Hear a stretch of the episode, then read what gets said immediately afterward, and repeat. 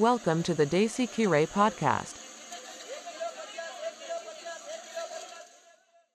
Hello guys welcome to the Desi Heere podcast और आज का हमारा टॉपिक है एनएफटीज तो एनएफटीज के बारे में आज का ये ट्रेंडिंग वर्ड है तो हम प्रज्वल भदौरिया से जानना चाहेंगे हमेशा की तरह कि एनएफटीज होते क्या हैं और हमारे साथ बैठे हैं सिद्धांत गुलाटी। जी तो एन के बारे में अगर मैं स्टार्ट करूँ थोड़ा बेसिक बेसिक लेवल से तो एन हमारे लिटरली इसका अगर नाम देखा जाए तो it is a non fungible token ये बेसिकली एक डिजिटल एसेट है तुम्हारा जो तुम खरीद सकते हो।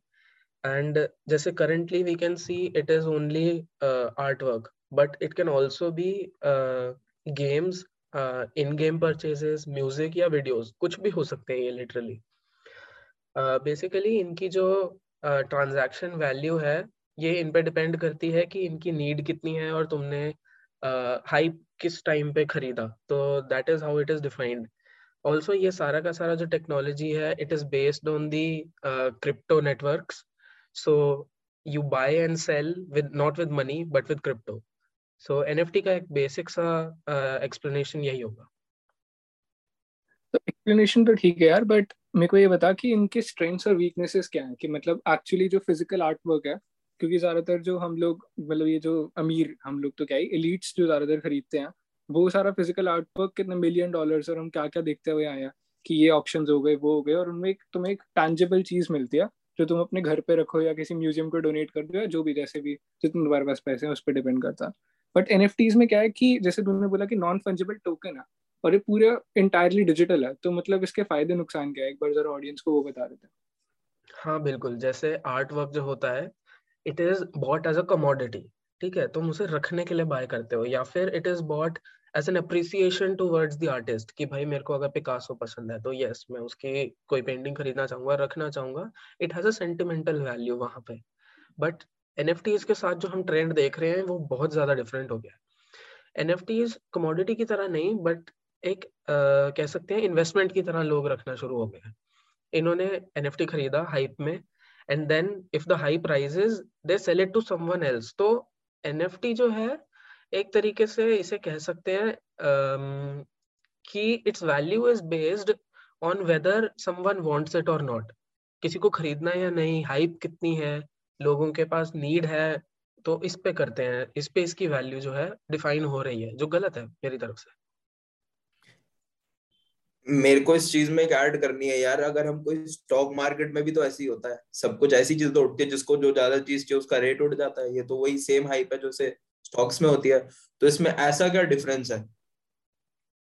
देख भाई जो एग्जैक्टली exactly, बात यही है। एनएफटीज जो है they were created as commodities as things that you could own as things that you could appreciate as art क्योंकि ऑब्वियसली देखना, कहाँ से स्टार्ट हुए थे? In game attributes art work music या videos these are arts these are not तुम्हारे stocks या फिर ऐसी चीज़ नहीं है। ये तुम वही तो ना it it was as a commodity but now it has become more of an investment इसमें मैं यही ऐड करूँगा। सिर्फ़ तूने क्वेश्चन बहुत अच्छा पूछा बट इसमें क्या है कि जो तेरे स्टॉक्स हैं वो एक्चुअली टैंजेबल चीज़ों से लिंक्ड है। मतलब जो तेरी स्टॉक मार्केट है, वो रिलायंस का अगर तू शेयर ले रहा है तो रिलायंस जो कंपनी एक्टिविटी कर रही है, उससे लिंक्ड है। बट एनएफटीज में ऐसा कुछ नहीं है। एनएफटी तो तेरी इन गेम एसेट्स जैसे होती है। जैसे हम फोर्ट में कपड़े चेंज करते हैं, पबजी में कपड़े चेंज करते हैं तो उसको भी तो एज एन एफ़ जो रेयर कलेक्टेबल आइटम्स है तो उस तरीके से समझ उस चीज़ को कि अगर तेरी एनएफटी जो है, वो सिर्फ़ एक डिजिटल मतलब आर्ट है। मतलब एक मान ले ग्राफिक डिज़ाइनर ने कुछ डिज़ाइन करके रख दिया तो वो डिजिटल पेंटिंग है उसकी और इसके लिए तू बोली लगा रहा है। और जैसे प्रजित ने भी बात करी कि स्पेकुलेशन के बेसिस पे लोग खरीदे जा रहे हैं और उसको एज ए इन्वेस्टमेंट ऑप्शन उन्होंने ट्रीट करना शुरू कर दिया, ना कि as a way to appreciate the artist हाँ प्रदीप बोल। हाँ तो इसी में ही एक और चीज़ मैं ऐड करना चाहूँगा, ये स्पेकुलेटिव तो बहुत ज़्यादा है obviously very high risk very high returns but also एक और तरीके से हम इसे डिफाइन कर सकते हैं कि दीज एक तरीके के एसेट्स होते हैं जिन्हें कहते हैं illiquid assets basically these assets are which may have some value ठीक है? इनका हो सकता है कुछ वैल्यू हो but they are not very easily sold तो जैसे मैंने बताया कि इनकी नीड हो ना हो, कोई खरीदना चाहता हो या ना चाहता हो ऑल्सो मैं कहना चाहूँगा यहाँ पे कि इनकी वैल्यू भी बहुत ज़्यादा हाई जाती है आजकल। मतलब मिलियंस में एक बोर्ड एप जा रहा है। मतलब वाई वाली बात आ जाती है यहाँ पे कि मतलब these are very illiquid assets की इन्हें खरीदेगा भी कोई कि नहीं, तुम्हारे हाथ से निकलेगा भी कि नहीं तो ये दोनों चीज़ें आ जाती है। These are very speculative and these are very illiquid assets तो यार मुझे इसमें हाँ ये बात तो तेरी बिल्कुल कि मतलब कुछ उसके नीचे है ही नहीं। कोई जैसे अगर हम स्टॉक्स की एनालॉजी ले तो उसके नीचे एक प्रोडक्ट है, कोई कोई प्रोडक्ट बिक रहा है तो आगे हमारे को स्टॉक कमाई दे रहा है इन द लॉन्ग टर्म इसकी लॉन्ग टर्म में कोई मतलब इसकी सिर्फ़ हाइप है इसकी लॉन्ग टर्म में कोई ऐसा रिटर्न नहीं है कि ये मतलब आगे बढ़ेगा या क्या होगा? क्योंकि अगर हाइप रही तो ठीक है, नहीं रही तो फिर लिटरली तुम्हें मिलियन का खरीदा लिटरली तुम दो डॉलर का बेच रहे हो वापस। वो वाली बात है। ऑब्वियसली ये वाली भी चीज़ है और एक और कह सकते हैं कि जैसे किसी भी चीज़ के बारे में पता करने के लिए you need to have some historical data तो सिंस ये इतना नई चीज़ है तो इसके बारे में हमारे पास कोई हिस्टोरिकल डेटा भी नहीं है टू रिसर्च एंड एनालाइज की मतलब ये किस तरीके से बिहेव करता है, इसकी मार्केट कैसे चलती है। तो इस सब का हमारे पास कोई भी बैकग्राउंड नहीं है। तो एक ये वाली भी चीज़ आ जाती है, हमारे को इसके बारे में कुछ ज़्यादा पता नहीं है। दूसरी चीज़, अगर इसे हम इन्वेस्टमेंट की तरह यूज़ कर भी रहे हैं, ठीक है you are using it as an investment but investments are always common in what way मैं ये कहूँगा जैसे कि you can exchange them very easily अब क्योंकि एन आर वेरी यूनिक ठीक है each and every N will be different from the other कोई भी एन एफ़ टी सेम नहीं हो सकती। ऑब्वियसली इसका कोर वैल्यू यही है कि कोई भी एन एफ़ टी सेम नहीं होगा, सारे अलग होंगे। सबके पास एक यूनिक टोकन है। तो क्योंकि ये सारे यूनिक है, क्योंकि सारे अलग हैं सो सिंस इस इस इस रीजन की वजह से दे कांट बी एक्सचेंज्ड तो मतलब यहाँ पे वो इन्वेस्टमेंट वाला, पैसे वाले तरीके से इसे यूज़ करना फिर फेल हो जाता है। तो वही वाली चीज़ मैं फिर से कहूँगा कि इसे एज मनी इसे एज इन्वेस्टमेंट यूज़ करना it is still a weird thing for me it is wrong plus इसमें ये वाली बात जो तूने बोली ना कि each N F T is different मतलब बेसिकली उनका लेजर का मतलब ये है कि हर एक चीज़ डिफरेंस होगी। तो इसको एक्सप्लॉइट करना भी तो बहुत ईजी है। मान ले जैसे मार्वल है, उसने एक आयरन मैन का बहुत बढ़िया उसने बनाया, ठीक है? एक उसने एनएफटी निकाला। बट पहली बात तो ये कि कोई मान ले एक पिक्सल उसका इधर से उधर करके उसको अलग एनएफटी बना देगा।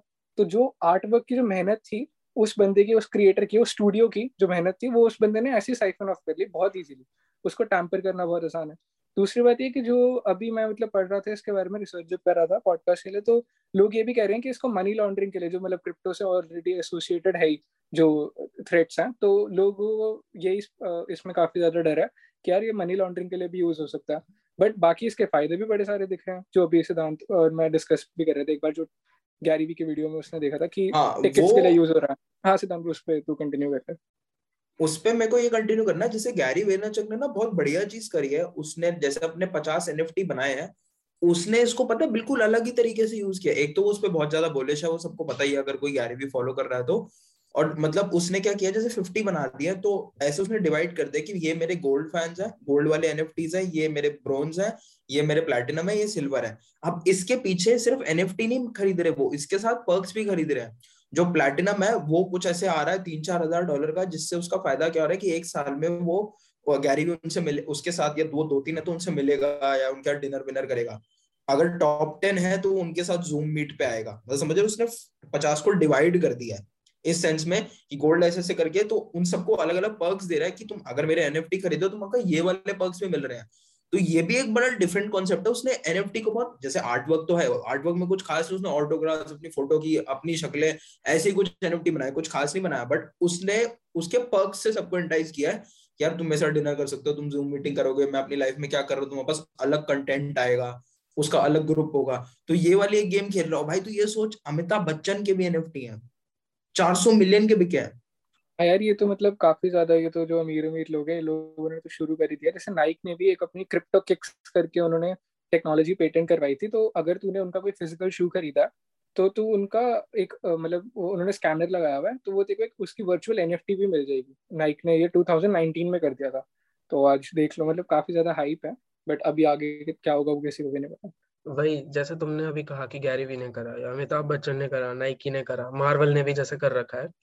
सो so, अगर मैं देखूँ कि इन चीज़ों को एज तुम इन्वेस्टमेंट रखो तो दैट इज़ एक्सेप्टेबल मेरी तरफ़ से। क्यों? क्योंकि ये चीज़ें अगले पंद्रह बीस पच्चीस साल में कहीं नहीं जा रही। अमिताभ बच्चन की वैल्यू कोई नहीं भूलेगा। अमिताभ बच्चन ऐसी फिगर है जिसके अगले दो तो तीन जनरेशन तक वैल्यू कम नहीं होगी गैरी वी अभी एक इतना बड़ा सेलिब्रिटी है, जिसके बारे में सब जानते हैं। अगले एक आध जनरेशन तक भी जानेंगे। तो ऐसी इनके अगर ये एज अ सोर्स है एनएफटी के तो वो आई कैन स्टिल अंडरस्टैंड क्यों? क्योंकि अगर तुम इसकी हाइप जो है कभी कम नहीं होगी इसे तुम एज कमोडिटी या एज इन्वेस्टमेंट दोनों तरीके से रख सकते हो। But what my thing is कि जैसे ये Bored Ape Yacht Club CryptoPunks ये सब जो चीज़ें अलग अलग तुम यूज़ कर रहे हो, इनके बैकग्राउंड आर्टिस्ट तो होने किसी को कुछ नहीं पता। ये कौन बना रहा है, कहाँ से आ रहे हैं, इनकी हाइप इतनी ज़्यादा क्यों है, कैसे हो रही है, वो किसी को नहीं पता। लिटरली कौन मतलब यहाँ पे तो लिटरली कौन आर्टिस्ट वाला काम हो सकता है? लोग क्या कर रहे हैं, जैसे ये बोर्ड एप्स जो है they are going for millions of dollars ठीक है? मतलब कितने ही एथीरियम के जाते हैं ये। लोग क्या करते हैं, थोड़ा सा ऐसे चेंज करते हैं and you can basically mint your own NFT on the blockchain तो एक पिक्सल भी नहीं हटाते वो। सीधा कॉपी पेस्ट करते हैं mint their own Bored Ape और फिर उसके बाद उससे वो पैसा कमाते हैं। तो यहाँ पे कॉन आर्टिस्ट वाली भी बहुत बात हो जाती है दूसरी वाली चीज़ों में। एंड देन वही you can make an NFT from someone else's art जैसे कि इंस्टाग्राम पे कोई आर्टिस्ट है तुमने उसका आर्ट लिया उसका स्क्रीनशॉट लिया उसे तुम तुम एनएफटी बना सकते हो बिना उसके परमिशन uh, के। तो ये वाला एक लैक्स आ जाता है सिस्टम में। फिर उसके बाद वही कि people are buying things which are not from trusted backgrounds or फिर just, just which are not from backgrounds that will last for a long time. तो देन अगेन ये वाली चीज़ मेरे को समझ नहीं आती कि तुम कर ही क्यों रहे हो। उसके बाद मैं यहाँ पर एक स्टार्ट बताना चाहूँगा कि the floor prices of N मतलब कि जो मिनिमम प्राइस इनका जो डिप हो जा रहा है ऑफ़ मेजर एन जो मैंने अभी बताया जैसे Bored Ape Yacht Club CryptoPunks they have fallen almost 24% over the past month एक महीने में वन फोर्थ वैल्यू गिर गई है इनकी। 84 इथेरियम से 64 इथेरियम ऐसा कुछ इनका चल रहा है स्टार्ट अभी तो these are start these have started to trend lower and lower uh, 30% 40 uh, 24% इतने के आसपास गिरना शुरू हो गए हैं ये। तो मतलब ऑब्वियसली दिख रहा है कि लोगों के पास अब वो वाली हाइप वाली चीज़ गायब हो रही है। सो so, मतलब why did you even do it in the first place? सौ सौ, अस्सी अस्सी तुम इथेरियम के ये रैंडम चीज़ें ले रहे थे, जो बुलशिट थी, तुमने उसे एज इन्वेस्टमेंट रखा नॉट एज कमोडिटी तो अब दे आर गोइंग इनटू मतलब ये मैं बेसिकली एक एग्जांपल की तरह दिखा रहा हूँ टू सपोर्ट माय आर्गुमेंट कि the trend in NFT is very wrong तो ये एक एग्जांपल की तरह बताना चाहता हूँ मैं। अरे, और बेसिकली जो तूने अभी बात बोली ना, उसमें एक और इशू ये भी स्टोरेज का भी है। कि जो राइट क्लिकर्स मेंटालिटी देखो अगर तूने सुना हो इसके बारे में कि हम जो एनएफटी है उसको तो राइट क्लिक करके सेव भी कर सकते हैं। बिकॉज़ बेसिकली हाँ वही।